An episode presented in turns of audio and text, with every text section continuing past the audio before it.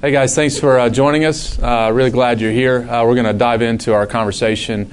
Um, as, as we do, um, be thinking of some questions if we have some time. Uh, if you just want to uh, lift a hand, I'll repeat it for the video uh, so we can hear it. Before we get started, just want to say thanks to not only for you guys, but also for the Pastoral Center here at Southeastern. Um, Dr. Shaddix, you want to say a word about that? Yeah, Will. we love to make resources of, like this available to pastors, to students, and so you know, you can go on the website and access uh, conversations like this, as well as many others. You know, one was recorded yesterday on the Lord's Supper, and mm-hmm. just some very practical help. And so there's a whole ton of stuff on there. This one will be added to it. So grateful to you, grateful for these guys to to help us do that. So these guys don't need much of an introduction. Uh, these are um, real heroes of mine. Uh, Dr. Bryan Chapell, uh, senior pastor Grace Pres in Peoria, Illinois uh, longtime president, Covenant Theological Seminary. Jim Shaddix, uh, professor of preaching, was my mentor at New Orleans Baptist Seminary, my pastor for a long time. Uh, and this guy over here you might know as well, uh, Dr. Danny Akin, uh, our great president. Uh, we're going to talk about expository preaching uh, and uh, issues related to it. So, Dr. Chapell, you're, you're um, you're our guest, so we want to start with you. Thank you for being on our campus. Um, tell us a little bit just about your journey, uh, how you started uh, walking with Jesus, and your journey into uh, the world of expository preaching, pastoring, and so on. Uh, great. Well, the um, the privilege I had was being raised in a Christian home with uh, two very articulate uh, Christian parents and very well informed. Um, they were not in the same place uh, when it came to kind of theological commitments. My father, those of you in the South here will know, my father was a primitive Baptist elder. And primitive Baptists are sometimes known, do you know the word hardshell? Oh, yes. Hardshell Baptists, sometimes known as anti missionary Baptists, or their better language, absolute sovereignty Baptists, which, uh, if you know the William Carey story of you know wanting to go and do mission work early on, and the man who said to William Carey, Mr. Carey, sit down. The Lord doesn't need you to save the heathen, He can do it Himself. My father's church. Yeah. wow. So, and so, absolute sovereignty. Um, my mother, on the other hand, was raised Free Methodist. And if. Uh, wow. so, on uh, the kind of sovereignty, human responsibility spectrum, these are polar ends. And uh, as I said, both my parents very articulate, very well informed. Um, and sadly, uh, issues of theology became the flashpoint for actually lots of other issues in their marriage. Mm. So, a lot of my kind of early church upbringing, while really never knowing a day, I praise God, that I did not believe I was a sinner in need of a Savior. I cannot remember not believing that. But my church experience was often um, very rancorous between my parents. And I, um, I tease a little bit saying, um, I went to seminary to try to actually figure out the answer between divine sovereignty and human responsibility. And that's why I stayed there for 30 years. um,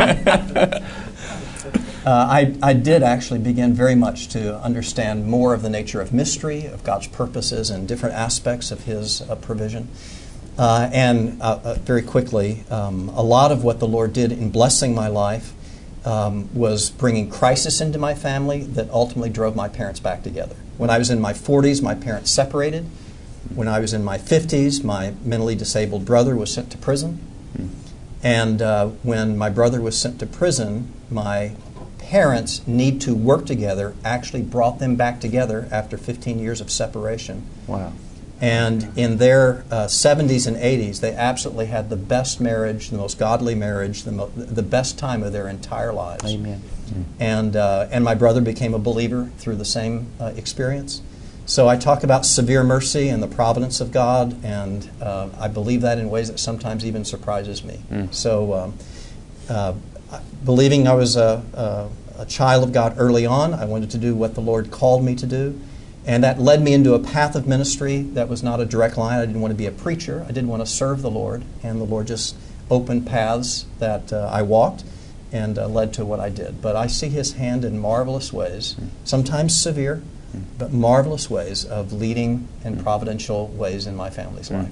Wow. So, so the Lord led you into uh, theological education, uh, teaching, preaching. Now you're a pastor of a church. Uh, what has that transition been like? back into uh, the senior pastor role? Yeah. I'm trying to make Danny jealous here. yeah. And tell us a little bit about your congregation. Okay, so um, I was 10 years in the ministry of uh, pulpit ministry. Uh, in the last three years of that, I began teaching preaching at Covenant Seminary. Um, I taught preaching for a couple of years at Covenant Seminary, then resigned uh, because I actually preferred the pastorate. And at that point, the man who was president at the time, Paul Kooistra, said, "Before you leave the seminary, why don't you try administration a little bit? Maybe that'll, you know, fit your wiring a bit better." So I was made dean of faculty, and then after seven years of that, president, and then I was president for um, 20 years. And um, at that time, how do I say this, Danny? Um, I, I had actually been chief administrator at the seminary by then for 27 years. Wow. So I'd been, and uh, I was ready not to do administration. I can understand that. So uh, the church that I currently pastor, and Tony knows that because we've been blessed by having having uh, Tony Merida. Just what a sweet spirit to come to our church and bless us. But uh, the church that I go to is, uh, for our circles, one of the larger churches uh, in our denomination, and um, I'd been there a lot of time to raise funds and recruit students and all that sort of thing. So they came uh, recruiting me, and I said, No, you're a large church, and, and I don't want to be a CEO, and I don't want to do administration. They said, Actually, we, had, we have two pastoral administrators. So a chief executive for pastoral ministry and a chief executive for business ministries. And so if you will come and teach and preach, uh, we will do administration. So I said, How soon can I come? and uh, so uh, that, that's been the great blessing. It is, a, it is an experiment, uh, I must tell you. I've been there two years. I'm learning what it means to be a pastor again. There's lots I, I don't know, and almost every week think, wow, why didn't I know that? And um, so I'm learning a lot. Um, I'm one third outside the church, two thirds at the church. So I do this kind of thing, do conferences like, like you guys do. All, each of us have seen each other at different places in conferences. So I do conferences nationally and internationally. And uh, that's the agreement with the church. Can that work over time? I don't know. Can you be one third away from a church and pastor a church? I don't know. Mm. But currently, with our administrative structure, uh, we're making that happen. Uh, we are a church in Peoria that is uh, home to one of the country's largest manufacturers, which is Caterpillar Tractor. Uh, we also have about five uh, colleges and universities in the city, and we have a number of major medical institutions that serve uh, as training institutions for um, schools that are in Chicago, Minneapolis, Indianapolis. So a lot of their teaching hospitals are with us. So we have doctors and and um, educators, and then thousands of engineers are in our church, and that's an interesting dynamic for an English major. You know, is uh, lots and lots of engineers, mm. and so you you discovered that experience, mm-hmm. and they love truth. They love pr- you know prove it to me, show me where it says that and uh, you have to do that in our mm-hmm. setting. Mm-hmm. How many Sundays out of the year will you then be in the pulpit there at your church? 40. Okay. So I'll be there 40 Sundays a year. I'm, I'm, away during the week additionally. Gotcha. So, but I'm there 40 Sundays a year. And you were saying coming in that you took the entire congregation down to Bradley University this uh, recently, right? On Sunday, we, we you guys worship called, there. We, we, called Greystone Campus. So we, we did an experiment led by our, our new worship leader, which is trying to do a worship service on the Bradley campus as a way of saying we care about the campus. We, we've had really tremendous uh, campus ministries operate out of our church, so I said, let's let's go there. Mm. And so that uh, and that provided wonderful fruit. We only did that maybe three weeks ago, first time ever. So we're finding out what it means. Mm. But curiously, even people who lived in the neighborhood of the campus kind of came to our worship service. You know, they heard the music and kind of came and and some of them are now attending the church. It's been a, it's a phenomenal experience, and again, experiment, idea. experiment. Mm-hmm. We don't we don't know. Mm. But let's talk about expository preaching. Let's just start with some uh, basics here. What is expository preaching, and, and why should we do it? You guys want to take a stab at that? That's for the whole panel. Well, I say in a very short short definition that expository preaching is text-driven preaching, so that the text is the master, and uh, it uh, dictates virtually everything certainly the structure and the substance of what is going to be taught. And then, of course, there are different ways we may flesh that out. And let me just simply say what uh, Bryan did this morning uh, from Numbers was incredible. Mm-hmm. Uh, I wish that all of my students will go out and do likewise. Mm-hmm. So, but he let the text drove everything, the text dictated everything, and yet he did so in the light of the whole grand redemptive story. Mm-hmm. And so I think you don't want to become myopic or Mm-hmm. atomistic, but you do want to explain the text in light of the bigger text. And if you do that, then I think you're being faithful to what we would call expository preaching. Mm-hmm. Well, mine would be secondary to what he just said, but uh, my working definition, I think, would be laying open a text in such a way that the Holy Spirit's intended meaning is brought to bear on the lives of contemporary listeners. Uh, the key being, you know, the process of us laying open, peeling back the layers, so that what God has said through the Holy Spirit and what He's intended for us to hear is, is made known and, and people are accountable, held accountable for. Mm-hmm. Want to add to that, Dr. Chapell? Um, we all have ways that we try to communicate it quickly. I, I uh, try to say to my students, expository preaching, we try to say what God says. So ju- just that quickly. We're in a Southern Baptist institution, so if we take the classic broadest definition, uh, topic, main points, and subpoints from the text. So that means the, the ideas are coming directly from the text and provable from the text. In our circles, evangelistic, evan- evangelical expository circles, we usually think of that in terms of an outline, main points and subpoints. What I did in our chapel time was inductive. I was asking questions rather than having formal main points. Yeah, you didn't really have a structured outline. Uh, it's, it's, it was inductive, but still the inductive is taking its main ideas out of the text. So uh, that is an inductive expository. I think most of us train to do a deductive expository where you have more of a skeletal outline. But the more we do kind of narrative studies, the more we recognize inductive can be appropriate at times. But still, main ideas and supportive ideas come out of the text, so the text governs, we say what God said. Can I ask a question, Sure. Bryan? You're really well known for your contribution with the fallen condition focus. How does that impact or um, relate to your understanding or definition of exposition? And, and give a definition briefly of the FCF, fallen condition focus. So, um, fallen condition focus, uh, um, I, there's a, a long definition in the book, but you, you'd have to say something like, what is the, the burden of the text as well as the subject of the text? So, as you're looking at the text, you're saying not only what's here, but why is it here? What, and uh, in that time, but also in our time. So, my simplest way of saying it, what is the mutual burden that we share with the persons of the text? So, it's not just saying what is the topic or the subject, Mm-hmm. but why is it here? These mm-hmm. are not random stories, they're not random accounts. There is a reason mm-hmm. the Holy Spirit included this in Scripture.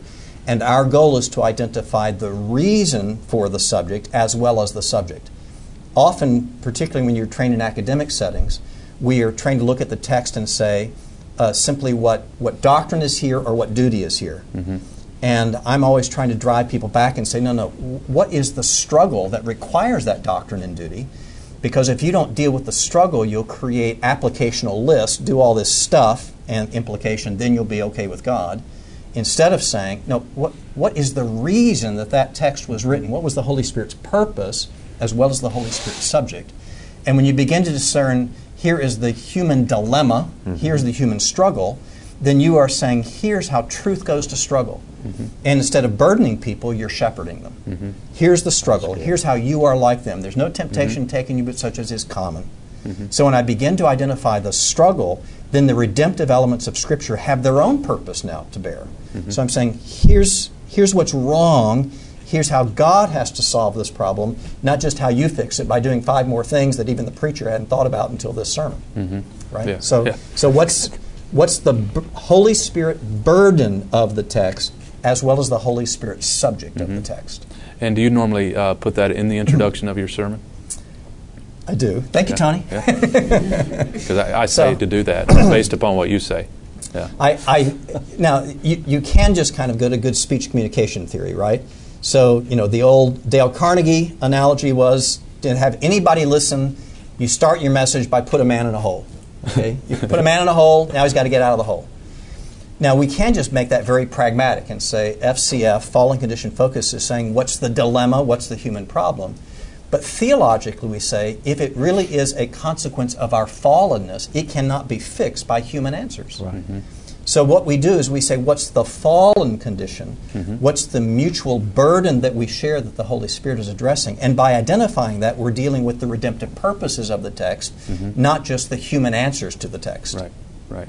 Exactly. So in, in the Numbers uh, 20 passage this morning, and you stated that up, up front, but you would see the fallen condition focus uh, as ident- us identifying with Moses and the flesh is pulled to steal God's glory. Yes.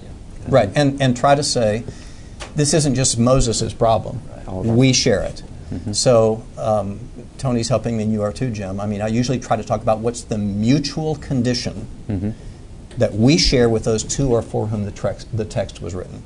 So if we're saying here was their struggle, by the way, it's not theirs alone. Again, they're not random texts here, they're not random accounts. The Holy Spirit said this for a purpose. So, how are we to identify with that struggle? And as we identify with that struggle, we begin to learn how God's provision is dealing with that, and then how we respond to the provision rather than how we fix the problem. Mm-hmm. God's got to fix the problem if it's a fallen condition. And you what say you're really doing is theological hermeneutics. I am, and approaching it because of practical theology, approaching it from the sense of identify the pastoral reason for the text early on mm-hmm. so that people are invested in hearing the theological answer mm-hmm. rather than presuming they're sitting here so I can pour theology on them, mm-hmm. rather to identify what's, what's, what's the place of hurt or rebellion or sin. It's not just felt need, you know, that, that's, that's a different category. It really is what is the fallen condition? What is the biblical need that's being identified? Because that can only be satisfied by a redemptive answer. Sometimes people who read in a very cursory way identify fallen condition as felt need, or they mm-hmm. sometimes call it an anthropological center. You're just identifying the human need. And I actually say that, that that's, not, that's not accurate. I'm identifying a fallen condition mm-hmm. that the scriptures identified at the requirement of God because that will require a divine solution. Mm-hmm. And if you don't have a fallen condition, you do not require a divine solution. And good. that makes it an anthropological sermon. And you saying Christ centered preaching on fallen condition isn't necessarily a sin. It could be grief, longing for Christ's return. It's the human dilemma. Right. So we're fallen creatures in a fallen world. It may be a sin, certainly, mm-hmm. but it, it may be something that is part of being in a fallen world and having to navigate that world mm. with the help of God. Mm. So, on, on the issue of expository preaching, what are some alternative methods? Why, why should we prefer uh, expositional preaching to these alternative methods? Dr. Akin, you want to start? Well, I would argue that when you look at the book of Acts and even the book of Hebrews, you have patterns there that are basically um, expository in nature. Now, granted, we've got summaries, uh, we've got commentary going on, but uh, when you look at the different, take the day of Pentecost, he basically brings together three sermons, or three texts, excuse me, and develops the theology and the content of what's in each of those. So I, that's one. The other is, I really don't think that we have a word apart from God. We don't. Uh, just, it's just another man's opinion. And therefore, there's again a deeply theological reason why I believe biblical exposition is the best approach to preaching because it teaches the Word of God who has the Word for us. And therefore, I don't think I have anything really to say, Tony, mm-hmm. apart from God's Word. And so, uh, I need to be directing them to that which is truth, mm-hmm. that which is inerrant, that which is infallible, and that which really does provide the the answers to the dilemmas that they face in this fallen and broken world. Mm-hmm. I also think one last thing. I think it if you do it well, you model for your people how you hope they will handle the Bible. And I think that's a very important part of the pulpit that we don't always think about. But your people, if they look up to you and admire you and respect you, are going to follow in your footsteps, and they will very likely handle the Bible in the same mm-hmm. way that you do. Mm-hmm. So, a question I always ask my students to ask themselves, and I ask my own uh, self the question if my people were to handle week in and week out the Bible in the same way that I do, would that be a good thing or a bad thing? And I actually think exposition is a, a, an approach that can be modeled. Mm-hmm. That's the problem with topical preaching. I don't know how to model that, and therefore I don't know how to teach my people to do it in a way that I think would be responsible and, uh, in the long run, really helpful to the body. Yeah, I think that's rooted in, in our, our, our doctrines of revelation. We believe God has spoken, uh, and the doctrine of inspiration. And we believe we've got an accurate record, you know, of that, that God has given us this word.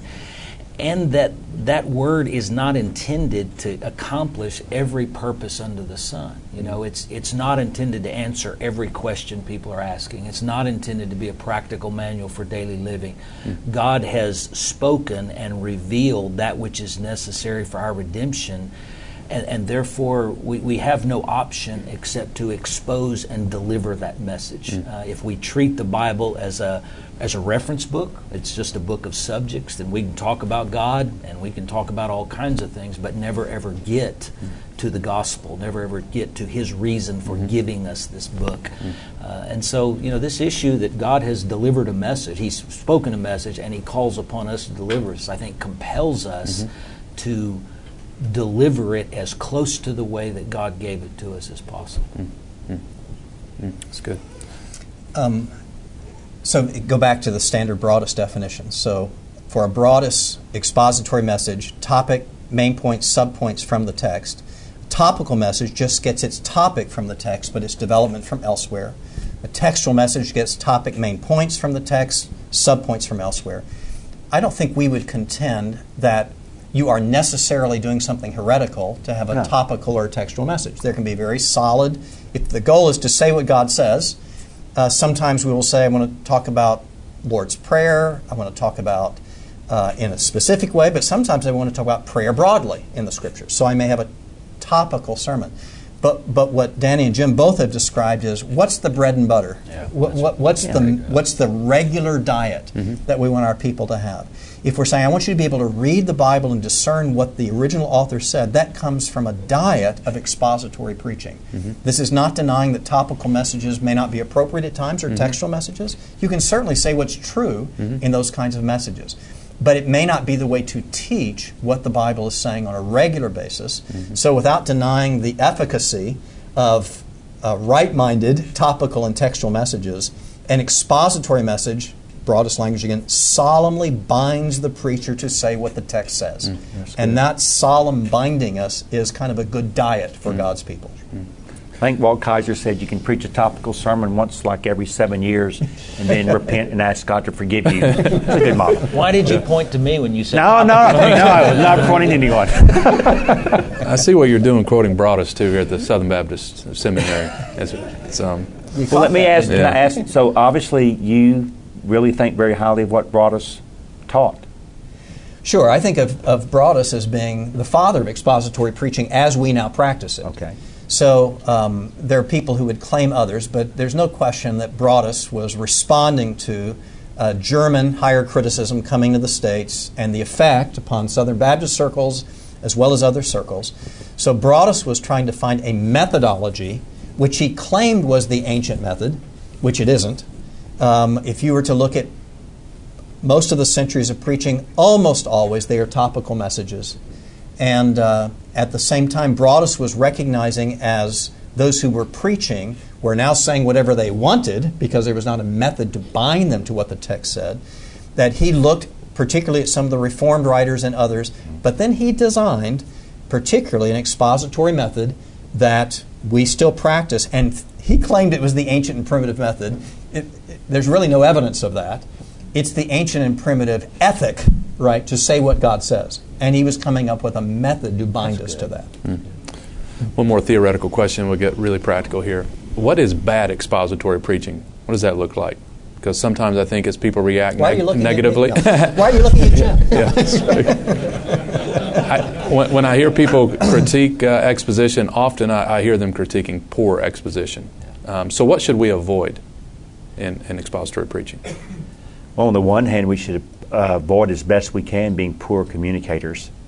Uh, I think that one uh, manifestation of bad expository preaching is boring preaching. Mm-hmm. And so, if you're boring, you can take a really good method and make it appear to be a bad method. Mm-hmm. And so, I do think all of us should seek to refine our communication skills to the best of our ability.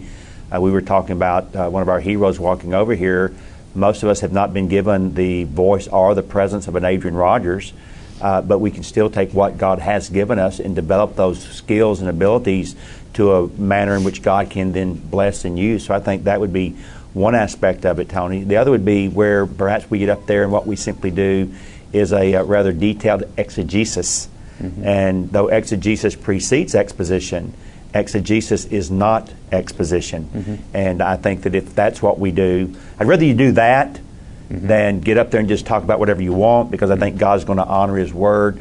But exegesis should be the foundation upon which we then develop expository sermons that involve introduction, good introductions, good conclusions, exposition, illustration, application, exhortation, all those things that go in to making a healthy sermon.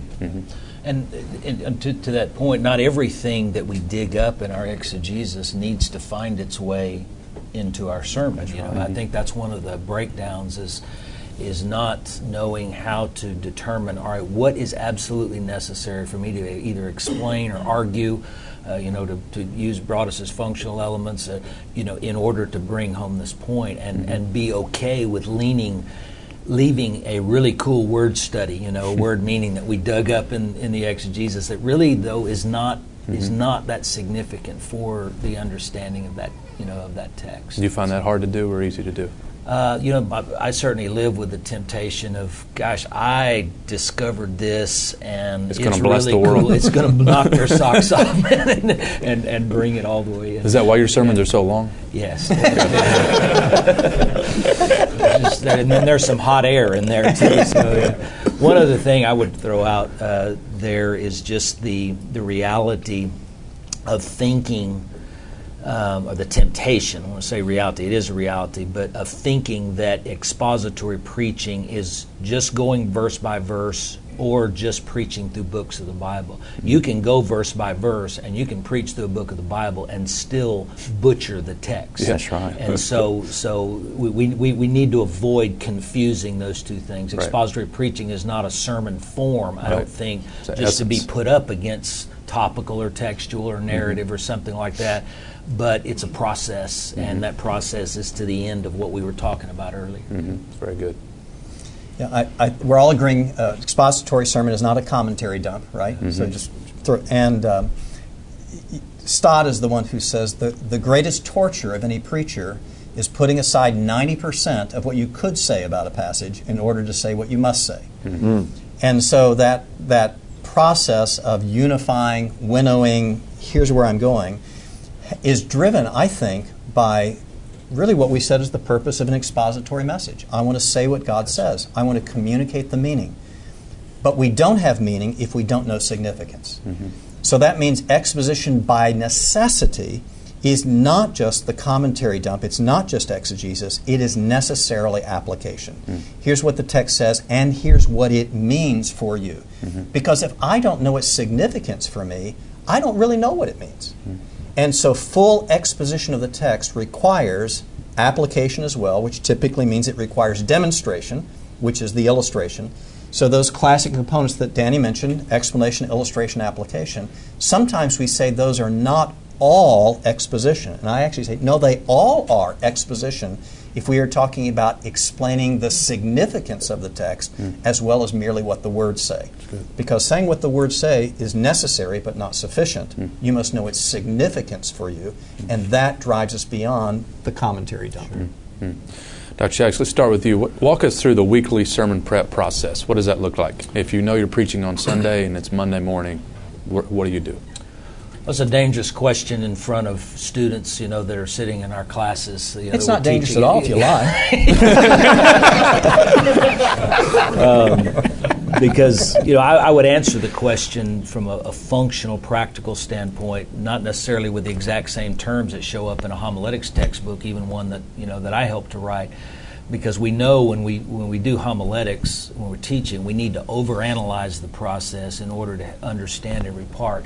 But as I've looked at my own process, you know, with that against the backdrop, I think the way I would describe it is, is I want to begin with prayer, and I don't say that as rhetoric. Uh, that could be a presumption for a lot of guys, or an assumption. Yeah, we're going to do that. We're going to pray. It's not for me. My flesh pulls me to do this academically. You know, to, to just have. So I, I I know I've got to start there, and not just start there but but make the sermon preparation process a conversation with God. And I have to I have to hold myself accountable and keep coming back to that because, mm. like I said, I, I want to get caught up in the mechanics of it. But mm. start with prayer. The next thing I would say is observe. Uh, I want to just spend time reading the text, making as many observations about it as I possibly can. Um, and there's all kinds of detail we could talk about how you do that, what you're looking for the, the, the, next thing, you know, for me, I would call organize. Um, and I don't mean that from the standpoint of finding the sermon outline at that point. I may find the seeds of the sermon outline or the base, but looking for does the text give me a way to structure this? Does it give? Is there a natural breakdown? Is there a natural? And and you know that may be looking at a mechanical layout or a structural diagram or the flow of a narrative. How is this text structured? Uh, because that does two things. Number one, it can help with meaning. It can help us understand because meaning sometimes is communicated in structure. And secondly, it might provide the you know the, the seed bed for what will become an outline later. So uh, organize. The the next step for me would be consult, uh, and that is consulting, bringing other people around the table, in you know by way of commentaries. Uh, language scholars, the resources that we use, you know, at least I know I need to use beyond myself to help reduce the subjectivity. Uh, after that, refine all of that material now, refining that, determining what to include, what to leave out, uh, and and and maybe now beginning to flesh out that outline and, and, and formalize it. And then the next step would be write. Uh, I would be lying if I said I did this every week. I did for the last three years when I was at the Church of Brook Hills because we used those manuscripts. Uh, it's a good discipline. And so, whether it's a manuscript or a sermon brief, fleshing that out, articulating it, mm-hmm. And this is where I'm thinking even more specifically about application and illustrations mm-hmm. and that type of thing. And then the last stage, you know, for me uh, is internalize. Uh, mm-hmm. Is okay. How, to what degree is this message in my heart already, not in my heart? if it's a low degree, it's not in my heart. I need to spend more time doing this hmm. because I can get up and preach an expository message and it still be dead. It mm-hmm. still be life if it's not flowing out of the heart. So. Uh, and and I'm I'm one. You know, my personal preference is preaching without notes, so it's especially important that that you know that becomes something that you know that is is in my heart, and I can get out and communicate to the mm-hmm. people. So. Dr. Akin, I imagine you follow a similar pattern. Anything you want to add to that? Well, doing what I do now, what Bryan used to do, I grab study time anytime I can. I, you know, Dr. Criswell gave his mornings to the Lord. I can't do that, so I just try to carve out time here, carve out time there. Uh, my pattern is very similar to Jim's. I just add one word I think would be a blessing to these guys. It was to me. Dr. Criswell said, I give my mornings to the Lord. And when he was asked on one occasion, Well, when do you do your devotions? He said, My mornings are my devotions. He said, I sanctify my study time. He said, My study time is not laborious, my study time is worshipful. And I try to prepare my teachings that I'm going to share with my people in a way that God is using that time to feed my soul and develop my heart and my life. Now, I, I don't think he would say there's anything wrong with, you know, just reading the Bible and praying but he said I really approached that whole discipline mm. in an act of worship. Mm. And when I heard that, I, I, first I thought that really can't happen, but it can. Mm-hmm. And so, like Jim, if you put the whole thing before the Lord in an attitude and disposition of prayer and say, Lord, mm-hmm. If nobody gets anything out of this but me, hopefully that's not what mm-hmm. happens, but if I'm the only one mm-hmm. to be blessed and edified by this and I'm built up and strengthened in my walk with you, then that's okay. Mm-hmm. And I think if you approach the study in that kind of a way, mm-hmm. just makes it look different. How long does it take you to prepare a sermon if it's a new text? Now? Yeah. Um, 10 to 12 hours. It used to take 20, 25. And again, I'm grabbing stuff all the time. I tell my class playfully, uh, I don't really like, I do love, in one sense, NFL red zone, but in another sense, I, am being greatly hampered by it. You say, why? Because I always have commentaries with me anywhere and everywhere I go. So I used to could read, but you know, there's 30, 40 seconds between every play. Mm-hmm. You watch the play, you read. You watch the play, you read. You watch the play, you read. And I could go through four or five commentaries in an afternoon of college football or NFL football. But now with multiple games at the same time, I have to move back and forth, and red zone doesn't give you any break. I mean, by the time that's over, I have to go take a nap. I am so exhausted from watching all these football plays like that.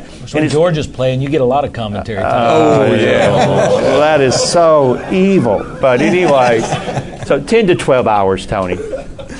Are you in similar, Dr. Chapell, in terms of time? Well, let me and ask you before. What did you do when you were president of seminary? How did you, what did you do? Uh, well, um, I, I was thinking as you were talking that if I have no other goal in this time, it's to make you jealous. So that would that would. uh, so I definitely know that life. You know, catch You two spread- hours here. You know, forty-five minutes on a plane there, and you know, and how many sermons have I written that way? I now have all of Thursday Oh. to write. I know I can make you jealous saying that, but that that actually is my pattern now. I have I have Thursdays, and now this week obviously I'm not doing that. So uh, instead, uh, I was writing on the plane. You know, I, I was in Chicago earlier in the week and, and here now. So I've been writing lots on planes. But my normal pattern is I can take Thursdays now, and and eight to ten hours would be the norm. Can can we say that? That may make people feel bad. You you were kind because you said 20 hours once.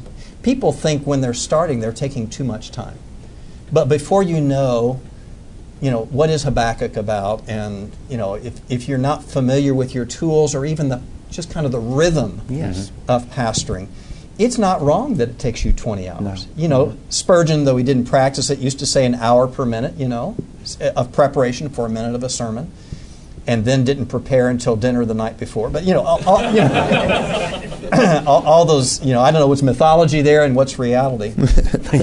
Uh, but so the hard thing is, average American pastor spends less than two hours. Um, for us to say eight to ten hours for people who are well known for their preaching and do it well, I hope encourages people to say it's not throw together last minute. It's not two hours. Even those who are have done it for a lifetime are well skilled. We think it takes a significant amount of our work, not just on a day, but you're thinking about ahead of time. You're, you know, I have to have a te- uh, t- I have to have text and title in by Tuesday at two in the afternoon for the all the machinations of a large church we have to do. But you know, I've I've sent actually the topic to my worship leader. Mo- uh, uh, sometimes months, at least weeks ahead of time, so that you at least have. I talk about a pre-sermon file. I have some notion of where I'm going weeks ahead of time. So it's not just put together even on Thursday. It's not just that day only. I'm kind of ruminating long term. And Tony, you do that, don't you? You got planned out like y'all are in Acts right now. Mm-hmm. Do you know what you're going to do after Acts? Yeah, yeah. So you're thinking down I'm not. the road. I'm not super long term like James Merritt that has all his illustrations and files and those. But yeah, I've already thought about next week, even though I'm still trying to finish this week. So But I mean, in yeah. terms of the next subject, next series, with. yeah, yeah, yeah, yeah, yeah, yeah.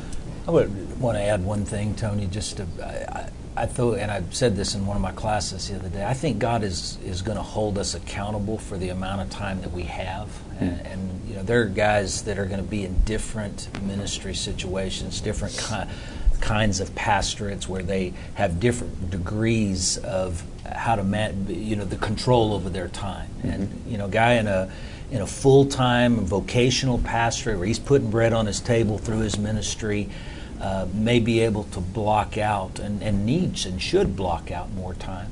I used to be one of those guys that would stand up and say, if you're not spending 30 hours, you know, you're not doing justice to the text. But I tell you, the more I got to know uh, my bivocational brothers, you know, that have 50 and 60 hour jobs a week, they got families, knowing these guys are God called. You know, they're not second team or anything, but you know, guys on the front line, I, I had to begin thinking differently about how that looks, you know, and, and, and what is, is needful.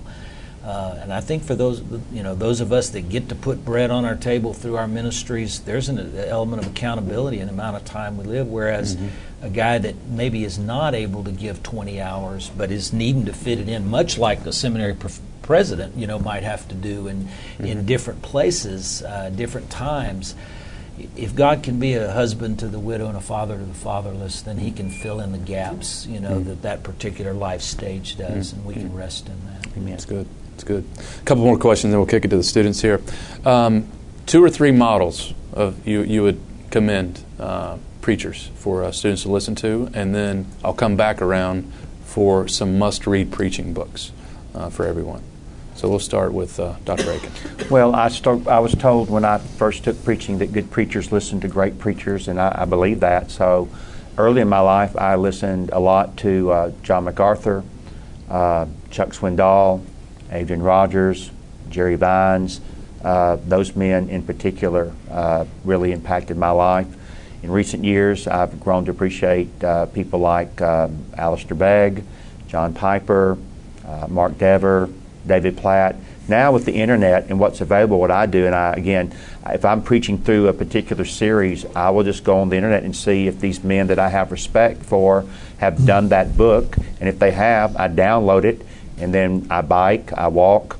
Uh, when I'm in the car somewhere, I listen to it. So those are men that shaped me early, mm-hmm. uh, and W.A. Criswell, mm-hmm. uh, and uh, then men that I'm listening to today. Mm. certainly, uh, John MacArthur has been very influential with regard to handling the text and letting Scripture interpret Scripture, and so uh, that's been very formative. A guy I would mention that's you know, probably much lesser known, uh, Arturo Azurdia, who's a professor of preaching at Western Seminary as well as a church planter, um, and I'll mention his book in you know in a minute when you mm-hmm. come back around, but. Uh, uh, man, I love that brother's yieldedness to the Lord, his pure exposition, and one of the most anointed preachers I've ever listened to in my life. Mm-hmm. Mm-hmm. Yeah. Dr. Chapell? Um, I, w- I would uh, name those names also. Um, you know, th- it's important, I think, to say I learn different things from different people. Mm-hmm. Yes. And so I listen yeah. for different reasons. Mm-hmm. And so um, there would be people I disagree with strongly on certain theological things, and yet I recognize I learn things from them. Mm-hmm. Uh, an example, and I don't know where he broadcasts it, it, would be a David Jeremiah that I would have significant theological differences with, but does application about as well as anybody I know. And I, I, I learn things in listening to him about doing application, even though I'll have differences in other things. Chuck Swindoll tells a story. You know, you just oh, kind of yeah. say, I, I learn things. I learn things about taking myself not so seriously. Mm of why are people endeared to him. Mm. When at times I think I, I wish he'd handled the text a bit more, but then I understand that he's doing something in terms of relating to people that's not natural to me, mm. that, that, that I need Very to good. learn. And then maybe one more thing that may strike you as, as odd, but uh, Danny was saying he listens. That actually is my pattern too. In my exercise, I typically listen to other people. I listen to my own students. Now, the ones who had me a decade ago and are now preaching regularly. One of the things is they're I'm learning how they have expanded on what I do, and therefore I can expand on what I do. Mm-hmm. I'm not stuck in my own method, as it were, mm-hmm. but I'm not outside my paths. Mm. So I, as I as I listen to a George Robertson, um, as I listen to a Ryan Laughlin, which may or may not be names that you know, uh, as I listen to a Ray Cortese, I'm, I'm listening to people that, that I think do excellent what I train them to do, but they've gone beyond me. Mm-hmm. And so I'm learning after them, mm-hmm. kind of like, oh, there's another dimension of something I hadn't thought about, mm-hmm. of, of what I'm familiar with, mm-hmm. but I hadn't even thought of yet. Mm-hmm. That's good. That's good. Three How books. Would you answer that question? Yeah, who do you listen Models? Um, I would say in the last five years, no one's impacted me more than Tim Keller. Yeah. Uh, his ability to uh, preach to the believer and unbeliever at the same time is super, super important, I think, especially in our culture and especially in a church planting setting. And listening to him do it is it was has been wonderful to me. All of you guys as well. I put on that list. Um, uh, Sinclair Ferguson. Yeah, I meant to add him is, and Lig Duncan yeah, both. Yeah, yeah. I love Sinclair. Lig is um, my student, by the way. Was he? You taught Lig. you did well. You did very I'll take well. credit for You're the only two guys preaching preach on numbers at, uh, at Southeastern. You got to bring in the presbys to have have numbers taught. That's right. Uh, Sinclair yeah. was my student. Yeah. yeah. No, I'm just he actually almost bit that. I was like, really? When did he go to a Baptist school? Three books every every student of preaching should read. Um, he's gone where I wish he wouldn't go on the women's issue, but um, Haddon Robinson's book on biblical preaching just became a standard in the field and really was very shaping in my life. Uh, Bryan's book, I meant what I said this morning, it's just an outstanding treatment of how to do exposition with Christ at the center. Mm-hmm. Uh, so that has impacted my life. Uh, Power in the Pulpit that Jim and Jerry Vines did uh, was also very influential in, in, shaping in my life. I cut my teeth on Charles Koller, mm-hmm. Expository Preaching Without Notes, which is not a bad book it's at all. Book. Yeah. And uh, so that's where I started. And uh, so those would be three or 4 mm Got a PhD student's about to write on Koller. Really? Yeah. Oh, that'd be good to read. Um, all of you brothers have written books that have impacted me greatly and continue to be helped. Uh, you know, it helps uh, to me. So, uh, the ones that are represented on this, you know, this panel here, I would add to that uh, Arturo Azurdia's book, Spirit Empowered Preaching, maybe the most formative book in my own uh, preaching and ministry. Certainly, I haven't mastered it, but you know, as far as continuing to speak into my life, uh, I'll throw one in there that won't make the um, the academic uh, list, uh, but I've required it in every you know base preaching course that I've taught going back to New Orleans, and that's E.M. Bounds' Power Through Prayer. Mm-hmm. I just you know I, I, love for guys to just be exposed to his heart and his hmm. call for mm-hmm. for that prayer to be wed with our preaching. It's good. It's good. Um, all those are helpful. By the way, Art has a new one coming out, Spirit Empowered Mission so that will come very soon, mm. and also very good. Um, Martyn Lloyd-Jones, preacher yes. and preaching. John Stott, yes. it's being updated between two worlds, it which is. I actually find to be the best of culture and preaching. Not not purely a preaching book, but thinking through our context mm-hmm. as well as what we're saying. Mm-hmm. I still think it's the best. Tim's new book on preaching, Tim Keller's, is certainly thinking about culture mm-hmm. in preaching. Um, then a couple of things which uh, you all may be surprised. Again, read for different purposes. Andy Stanley on communication is pragmatic, yeah. um, but realistic. Yes. And extremely helpful thoughts in extremely pithy ways. Yeah, that's true. So uh, it's not what I would use as a basic textbook, but if you're looking for kind of just solid ideas on communicating with people, it he knows what he's doing in that regard. Mm-hmm. So um, those those are good things. Mm-hmm. And then not all of you will know uh, Rhett Dodson as a name that may be off your your tracks, but uh, again a very good uh, younger Christian preacher thinker now, Rhett Dodson, and I would uh, recommend him to you. And Tony, both John Piper and Alistair Begg have little short. Mm-hmm. Alistair's more like a booklet. Yeah. John's a very short book, but both of those, if you just want to kind of get a quick, mm-hmm. uh, encouraging, spiritually enriching taste for how to do preaching and, mm-hmm. in particular, exposition, both of yeah. those are really very, yeah. very valuable. And a new book just came out, uh, Sweeter Than Honey, by uh, Christopher J.H. Wright, preaching from the Old Testament, uh, is really, really good. All right, a couple questions uh, from the audience. We got we got a few minutes. Uh, somebody want to throw a hand up? We'll take a question. From the back. Yes, sir. Um, how would you encourage someone who may not be preaching expositionally um, to move from being just a commentator or to use the scripture as a launching pad? How do you encourage? I get this question a lot, often from uh, students who are under uh, pastors who aren't doing exposition, and they, they come and say, "What do I do?" And uh, I say you need to. I, I say various things. Um, so how, how, Yeah. I can't repeat. yeah. The, the question was, how do you encourage a guy to move into more faithful exposition? Well, whatever you do, you need to do it humbly and graciously, and not like a seminarian know-it-all. Mm-hmm. And I'll just leave that. Mm. They can build on that. Mm. But it does matter how you approach them. Mm-hmm. Mm-hmm. And I think relation, the relationship that you have with that person is a key on how you approach them and how you have that conversation. You know, on whether you can have be the one to have that conversation. Um, I, I think the things we're talking about are rooted in how we think about preaching, not just how we preach. And so, I one of the things I encourage guys to do is if you can if you can initiate an arena to mm-hmm. dialogue about preaching. That's good uh, and and help influence the way someone thinks about preaching, then the process is going to flow from that, mm-hmm. as good. opposed to just coming in and saying you need to be an expository preacher. Right. Right. Because because the sad thing is everybody thinks they are. Yeah. yeah. That's right. So, That's so right. um,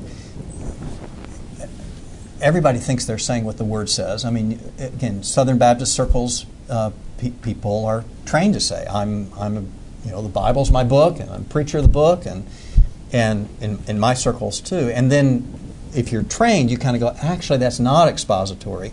But then you need to, you know, what's what's the way? I mean, Jim had such a good suggestion that you create a forum. Say, let's listen to some guys together. Let's talk about what some guys are doing. Or have you listened to so and so? What did you appreciate? What didn't you appreciate? But you know, ultimately, you come back to the broadest definition: main points and topic, main points and subpoints from the text. That's actually fairly rare.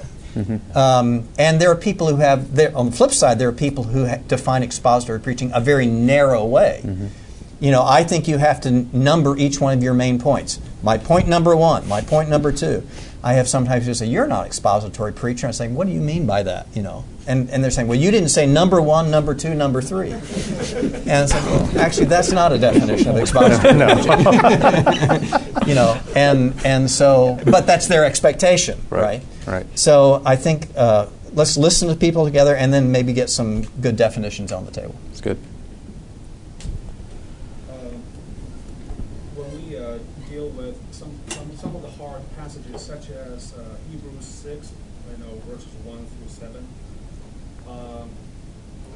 consult different commentaries. We also see different ideas, different uh, you know interpretations, and, and, we certainly have our own uh, opinions, uh, stances on uh, issues. But when we deliver the sermon on the hard passage like this, mm-hmm. how do we balance it? Mm-hmm. How do you preach on hard passages?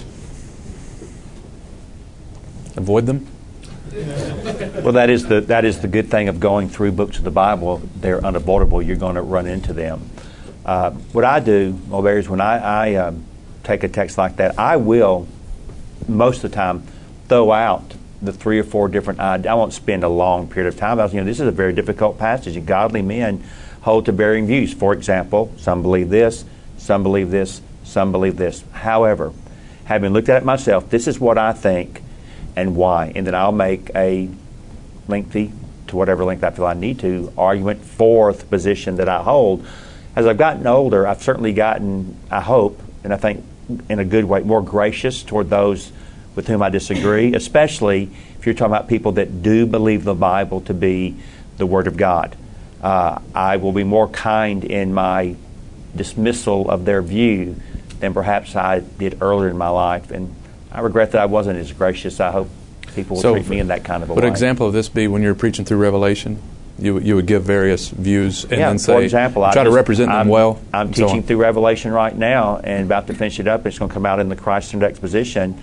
And going through it this time, I read commentaries, all of whom I knew disagreed with me. I did not. I, I'm pre-mill, pre-trib. I didn't read a single pre-mill, pre-trib commentary. I didn't listen to a single pre-mill. I listened to Mark Dever, David Platt, and Don Carson, two of who are amillennial, and one of whom is historical pre, that being Carson. And so I would sometimes share. Now, I have a dear friend, and I usually didn't call their name, but I would sometimes I did a couple times, you know, David, I'd pick at him. David Platt's my really good friend. Well, he's so good on missions. He's so wrong on eschatology. and, but then I would play for no, seriously, he says this, and I said, I really do understand how he gets that. I do understand why they take that position. Here's why I see it a little differently. And I would say it like that. The reason you didn't read any pre-mill, pre-trib on commentaries there, there aren't any? Is that, is that I was there aren't as many. I digress. I'm yeah, sorry. yeah, you did digress. and I'm, I'm just going to say it's the view of Billy Graham, Chuck Swindoll, and John MacArthur. What else do you need? I need a little bit more. But anyway. Probably do. Probably do. Probably do. And David Jeremiah, which I know that's where, uh, in part, uh, Bryan was going. But again, if you're kind and gracious, but again, I'm not up there to give a theological discourse where I'm allowed each view, give all the. I mean, if I do that, then I'm going to take three fourths of my teaching time. And is that again what Bryan said earlier, and Jim? Is that really what needs to be brought to the table? Mm-hmm. Uh, a, a way of saying is you always have more in your warehouse than you put in your show window. Hmm. And you put in the show window what's going to build up and edify your people. I would just add, don't build your ministry off of those passages of Scripture. You know, the, the controversial passages most of the time are not ones that are formative and, and crucial and our doctrine hinges on, or passages that are questionable with regard to their place in the in the canon, you know, manuscripts. Uh, you know, were they part of the original? I, I don't think we need to avoid those, but I think we don't need to build our ministries on. them. That's good. I, I would only add uh, to what's been said here, including uh, Danny's confession. I mean, I think early on I thought that being a good preacher meant that I needed to out argue other people. Yeah. You know that that was if I won the argument, I that that was the victory. Mm-hmm. Instead of recognizing, you know, winning the debate is not necessarily winning hearts at all. Mm-hmm. And um, so, uh, I think when we're dealing with hard passages like that, I have learned, sadly, I think late, uh, later than I wish I had, that while saying where we differ, I usually do that, and I usually don't spend a lot of time doing No. that. I usually do enough to say I know there are different views. You know, I'm not I'm not here to argue. It's not a debate. I'm not here to argue. So here, I know that other people view this differently, this way or this way. Here's where I am, and then say where I am and why. But then I usually try to come back around and say, but you know, even with those where I differ, here's what we're united on as believers. Yes. That's good. So you try to kind of bring it back around to say, instead of leaving it where you know I'm right and they're wrong to say, but actually we're brothers here, Mm-hmm. And to try to kind of have. God's people feel that unity in Christ hmm. as kind of the, the final word, if, if we can. That's Well, good. For example, when I went through Revelation, I said on a number of occasions, now you need to understand, I agree with David Platt's interpretation of Revelation about 90% of the time. And the 10% that we disagree on is not essential. Mm-hmm. It's just a matter of some details that will all work out in the end, and we'll trust God to do that. And then I go on. So I, I acknowledge we have a lot more in agreement than we did difference, where some well, you know, there's some places where if you don't hold to a very particular, precise uh, view of eschatology, you can't teach there, or you can't even be on their church staff. And, and I, I, I grieve over that. And I think you need to know where the lines need to be drawn, and too often I think we draw them where they don't need to be. That's good. Good. Maybe one more, guys. What would you do if you were called to pastor church where before you, you, you received that call, there was a serious lack of expository pre- preaching, uh, just really preaching before then? Can you just go in, hit it right hard, and we're going to go through Acts, or, you know, the whole book right here, or do you build up to where the Good. people could be? Yeah. New pastor, new church. Previously didn't have exposition. You're now the pastor. What do you do? How do you start? You start with what you don't do, and that is you don't you don't hate on the pastor, the previous pastor, in your you know your sermon and trash talk him either in your sermons or offline. That's you, you don't. It's, there's no there's no win in that. Um, I think modeling. Uh, you know, I would say two things: modeling, just do it, be faithful to it. The second thing that I would say is, and this I think this needs to be done in all of our pastors throughout your ministries. Take some time to teach your people about preaching, why you preach like you do, and what you're trying to accomplish, not in contrast necessarily. They'll figure that out, but here's why I'm doing what I'm doing. Here's what you can do in order to be a part of the preaching event. So, That's good. Uh, what, one of the things Danny did earlier, which I'll just remind you, true expository preaching is not just a commentary outline, right? So it has explanation, illustration, application.